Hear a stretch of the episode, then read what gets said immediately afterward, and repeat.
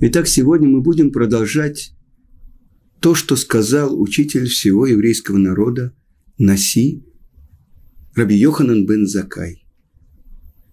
И мы говорили на прошлом уроке, что почему автор Мишны э, э, употребил такое понятие кибель, что Раби Йоханан бен Закай получил от Елеля и Шамая. Ведь э, это то, что Моше получил с горы Синай. Именно такими словами сказано. Я был на уроке, когда Гаон Равмыши Шапира задал вопрос. Можем ли мы определить несколькими словами, кто такой Моше Рабейн, наш учитель Моше? И все задумались, а он ответил. Моше – это тот, кто получил Тору Синая. Муше кибель Тора Синай. Тогда определение, кто такой глава еврейского народа, Раби Йоханан бен Закай. Тот, кто получил от Елеля и Шамая. Потому что благодаря ему сохранилась Тора в еврейском народе. И описывает так Иерусалимский Талмуд, трактатный Дарим, что когда Елель болел, и вошли к нему э, все ученики, кроме Раби Йоханана бен Закая, который остался во дворе, он сказал, пока не войдет этот самый младший из вас, я не буду обучать вас Таре, потому что он будет главой поколений, самый младший из вас. И вы знаете, это 15 лет я преподавал в Ешиве в Москве, в Ешиве Турат Хаим. И я выучил очень важную вещь. Казалось бы, появляется новый ученик, и он буквально гаон, гений, на лету хватает, понимает и так далее. А рядом с ним какой-то, которого трудно понимать. И больше того, через какое-то время оказывается, что этот гений вообще коин и так далее. Ой, все думают, какой ученик. Но проходит несколько недель, месяцев, и вдруг этот Гоин возвращается в свой город, а потом э, с семьей уезжает в Германию, и в лучшем случае помнит, ой, я когда-то учился в Ешиве, к сожалению, не, не соблюдает ничего. А тот, кому было сначала трудно, и тот, кто прикладывал усилия, он становится тем, кто передает Тору дальше. Что мы выучили? Что Никогда ты не знаешь, кто действительно будет тем, кто будет звеном в передаче Тору. И мы видим только внешними нашими глазами, а Творец видит то, что в сердце. И тот, кому трудно, может быть, он будет гораздо больше мудрецом, чем тот, которому легко. И это то, что говорит Раби Йоханан бен Закай. Если ты учил много Торы, не считай это своей особенной заслугой, потому что ради этого ты сотворен. И комментаторы приводят отрывок из э, Вавилонского Талмуда, из трактата «Шаббат», 88 лист, сказал, толковал Раби Шимон Рейш Лакиш. Почему в Торе написано так? И было вечер, и было утро, день один. И был вечер, и было утро, день второй, третий, четвертый, пятый, шестой. Нет, не шестой а сказано «ויהי ערב, ויהי בוקר יום השישי». Что это за определенный артикль? Именно и был вечер, и было утро, день определенный шестой. И он объясняет это так. В Торе ведь нет ни одной лишней буквы. Э, вы понимаете? Почему вдруг написано «А»? По-русски нельзя сказать. Именно этот шестой день. И он говорит, это сказано было о шестом дне месяца Сиван. Все вы помните, как объясняет Раши, в этот день мы подошли к горе Синай, и в этот день Творец открылся на горе Синай. И мы слышали там десять заповедей. Асер – это деброд. Но за день до этого сказано, готовы вы получить Тору или нет – но ведь мы ответили, что, конечно, что бы ты нам ни дал, мы будем исполнять, а потом будем слушать Насе Ванишма. Почему же сказано, в тот день, когда мы стоим у горы Синай, Творец поднимает эту гору, как перевернутый чан над нашими головами. И звучит предупреждение. Если вы примете Тору, хорошо. Если нет, обрушится эта гора на наши головы, и здесь будет ваша могила. Задает вопрос Тосфот, зачем это сделано? Ведь до этого мы сказали, будем учить, то есть будем исполнять, а потом учить и узнавать. Зачем же сейчас э, Тара или жизнь? Зачем такое сделано? И он объясняет. Несколько объяснений дает Тосфот. Одно из них, что это то, что мы сказали, готовы исполнять и будем учить, это письменная тара, которая гораздо легче воспринимается человеком. А устная тара, которая требует от человека приложения всех сил, это может быть тяжелее. Это один ответ Тосфот. Второй ответ, что может быть из-за грома, из-за звуков, которые там раздавались, из-за огня, которым была объята вся эта гора, мы бы сказали, ой-ой-ой, этого нам не надо. Вот такое. Мы готовы так чуть-чуть где-то учить, но чтобы это... Это нам. Так объясняет Туз. По-другому объясняет это мораль из Праги. Когда так открылось это перед евреями, что главный смысл жизни человека – это Тора – Каждый из нас пришел в этот мир, чтобы открыть свое место в Таре. И если мы зададим вопрос, для чего мы учим Тору? Чтобы называться равенисимусами, э, талмудистами-начетчиками. Чтобы мы превратили себя в свиток, на котором Тора. То есть, чтобы нашей жизнью мы раскрыли ту часть Торы, ради которой мы пришли в этот мир. И это то, что открылось евреям у горы Синай. Ведь мы все, которые стояли там, а, сказано не только те, которые там стоят, но те, которые не стоят. То есть все наши души находились там, и даже души тех неевреев, которые в будущем примут еврейство, находились там. Так вот, что открылось? Что это смысл всего мира. Раскрытие Торы. И поэтому невозможно, мы поняли, что это смерть. Так вот, это то, что объясняет Раби Шимон Рейшлакиш. Если евреи не примут Тору, то это будет смерть. То есть, представьте себе человек, который живет, и так ему не открылось, что он живет в мире Творца – что Творец, который сотворил этот мир, Он послал эту душу в наш материальный мир, чтобы раскрыть этот источник. Ведь на иврите мир – это олам, корень слова эйлем – скрытие. Чтобы открыть за тем, что то скрывает Творца, открыть Творца. Ваиэра бокер йом ашиши. В этот день Творец поставил условия всему творению. Примут еврею Тору, будет продолжаться мир. Не примут, мир вернется в первозданный хаос. Каждый еврей – компаньон в раскрытии Торы. Поэтому, если ты учил много Торы, так учит нас Раби Йоханан бен Закай, не считай это своей заслугой. Потому что ради этого ты пришел в этот мир. Задает вопрос – Иерусалимский Талмуд, трактат Недарим. Извините, это трактат Санедрин Вавилонского Талмуда. Сказал Раби Лазар, человек рожден для очень серьезного вкалывания, для очень тяжелой работы. На иврите это не авода, а амаль. Да? Адам ле амаль невра человек сотворен для серьезной работы. Откуда это учится? Это учится из Иова, из книги Иова, как сказано. Адам ле амаль юлат. что человек рожден для Амаля. Да? И задает он вопрос, Раби Лазар, я не знаю, для какой работы. Работы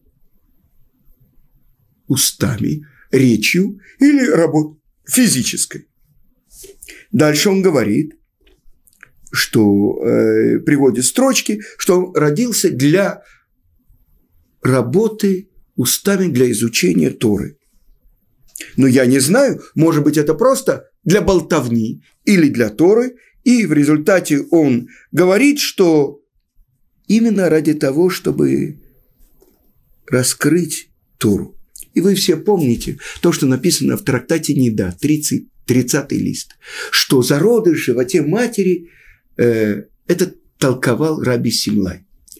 Похож на сложенную восковую табличку. То есть там написано «пинкас». В современном иврите это записная книжка. И обучают его всей таре, и свеча горит над его головой, и многие вещи учатся оттуда. Обучают его всей таре.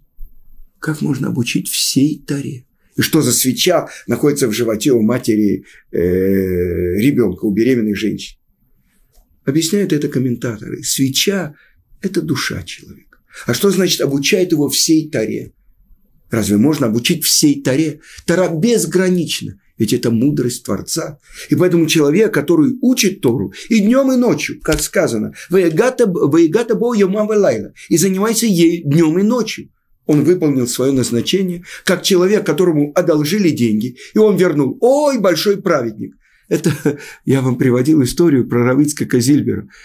Зихрано цадик левраха, что память о праведнике была благословенна.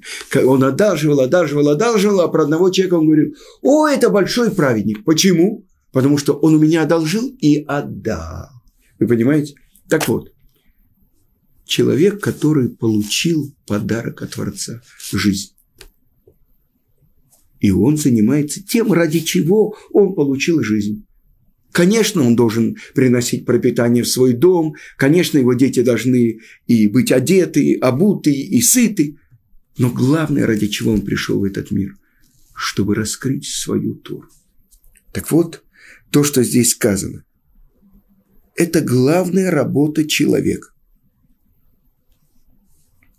И это то, что сказано в другом трактате Вавилонского Талмуда, в трактате Аводазара – Ой, коль самелы хулемаем, как говорит пророк. Ой, все жаждущие, идите к воде. И нет воды, но это Тора. С другой стороны сказано, нет бедности, но только бедность в понимании.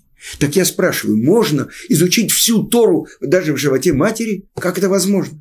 Я слышал от Гаона Рамыш Шапира, скорее всего, это один из комментаторов Талмуда говорит, что обучают зароды в животе матери той части Торы, которую он должен раскрыть в мире.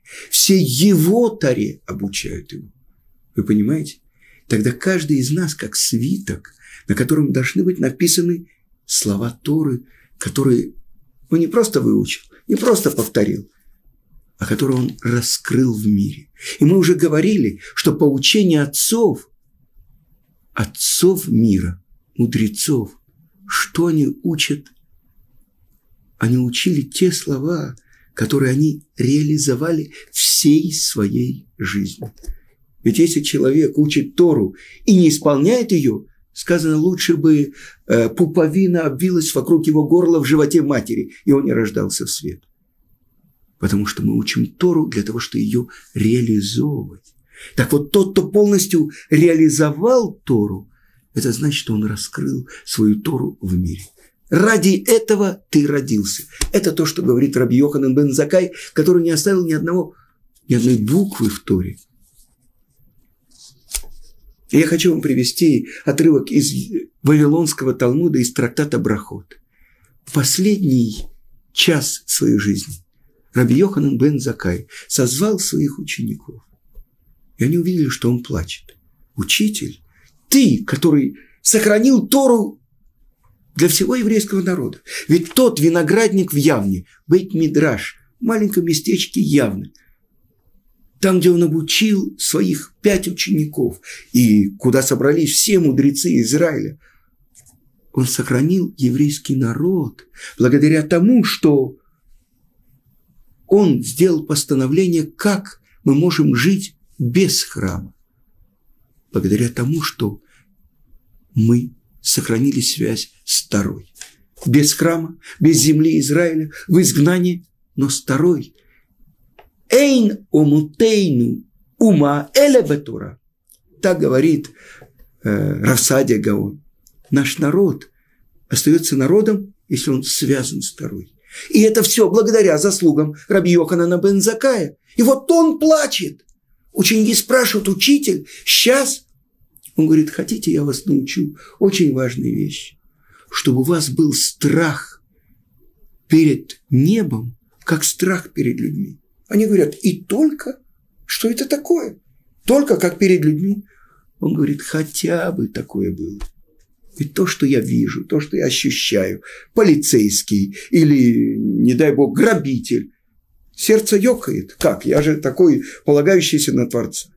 Чтобы такой же страх у вас был, как вот перед этим реально ощутимым, э, чувствующим вот этим человеком, который может причинить мне какой-то вред перед Творцом, чтобы это было такое же.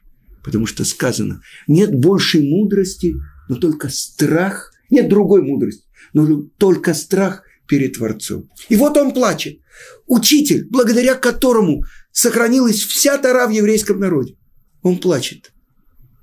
И он объясняет своим ученикам, что сейчас я предстану перед Творцом этого мира. Я не знаю, по какой дороге меня поведут.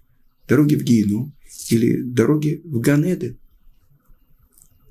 Он не знает потому что есть какие-то нарушения, которые даже большие праведники делают. Он не знает.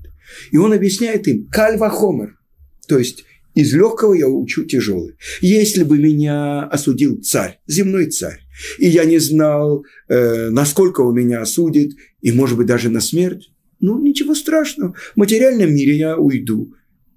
А здесь, когда меня может осудить царь всех царей. И это вечность. И он плакал. И вдруг он сказал, подготовьте место для царя Хискияу. И мы сразу вспоминаем царь Хискияу, который спас весь еврейский народ, заставив их изучать Тору. Сказано, что при входе в Бейт-Мидраш он поставил стражника с мечом и сказал, тот, кто не будет заниматься этим, будет убит этим. И сказано, от Дана до Бершевы искали мальчика или девочку, который не знал бы очень сложных законов Тагара, чистоты и нечистоты. Таарава тума. И не нашли. Это его заслуги. Вы видите, какая параллель. Э, царь Хискияу, потомок царя Давида, который заставил весь еврейский народ сделать шуву, и ради которого Творец сделал огромное чудо. Армия Санхирива 850 тысяч в одну ночь, в пасхальную ночь, погибли. Это Раби Йоханан бен Закай. Говорит, подготовьте место для царя Хискияу. Сказано, что подобные души, их проводниками являются те, которые подобное совершили в мире. И, может быть, есть прямая связь между царем Хискияу и Раби Йоханан бен Закаем, которые сохранили еврейский народ. И сказано в трактате Санедрин, что Творец хотел сделать Хискияу царем Машех, а Санхиривом – Гогом из, из страны Магог. Но из одного маленького, казалось бы, ущерба он этого не сделал. Потому что после такого великого чуда должна была прозвучать песня благодарности и славы Творца. И она не прозвучала. И не из-за царя Хискияу, а из-за того, что поколение было недостойно этого. И вот это Раби Йоханан бен Закай. Последние слова его в этом мире. Подготовьте место, трон для царя Хискияу. Он уходит из этого мира. Но то, что он сделал в еврейском народе, до сегодняшнего дня он проложил тропинку, чтобы мы сохранились как еврейский народ. Ведь представьте себе, мы с вами, которые были в отрыве от всего еврейства, выросли в этой стране победившего атеизма, где на каждом углу было написано «религия – опиум для народа». Помните? Или с другой стороны было написано «коммунизм неизбежен». Я называю это катастрофой советского еврейства. Мы выросли, мы на самом деле выросли в плену у Амалека. Ведь Амалек, числовое значение этого слова, как и другого слова, сафек, сомнение. Нас ведь учили, что мы произошли от этой покалеченной обезьяны. Что, что мы должны делать? Строить светлое будущее. И мы с вами нашли эту маленькую тропинку, которая ведет куда? Как, родившись в плену у Амалека, можно спастись? Есть только одно место. Это нужно убежать из этого плена в пустыню. А вы знаете, то, что написано в Торе, это не когда-то происходило 3321 год тому назад. Евреи вышли из Египта. Это мы с вами вышли из Египта. И это до сих пор в пустыне, там, у горы Синай, был построен переносный храм. И это там мы были окружены облаками славы. И в центре стана евреев находился этот переносный храм. Место явного присутствия Творца. Так это единственное место, куда можно убежать от Амалека. Это то, что происходит с нами. Э, наших учеников из Ишивы Турат Хаим в израильских Ишивах спрашивают, в каком хедере ты учился? Хедер, вы понимаете, там, где учатся маленькие дети с трех лет, как мои дети, которые в три года пришли в Хедер, в пять уже начинают учить Хумаш, э, дальше Мишну, дальше Талмуд и так далее, и так далее.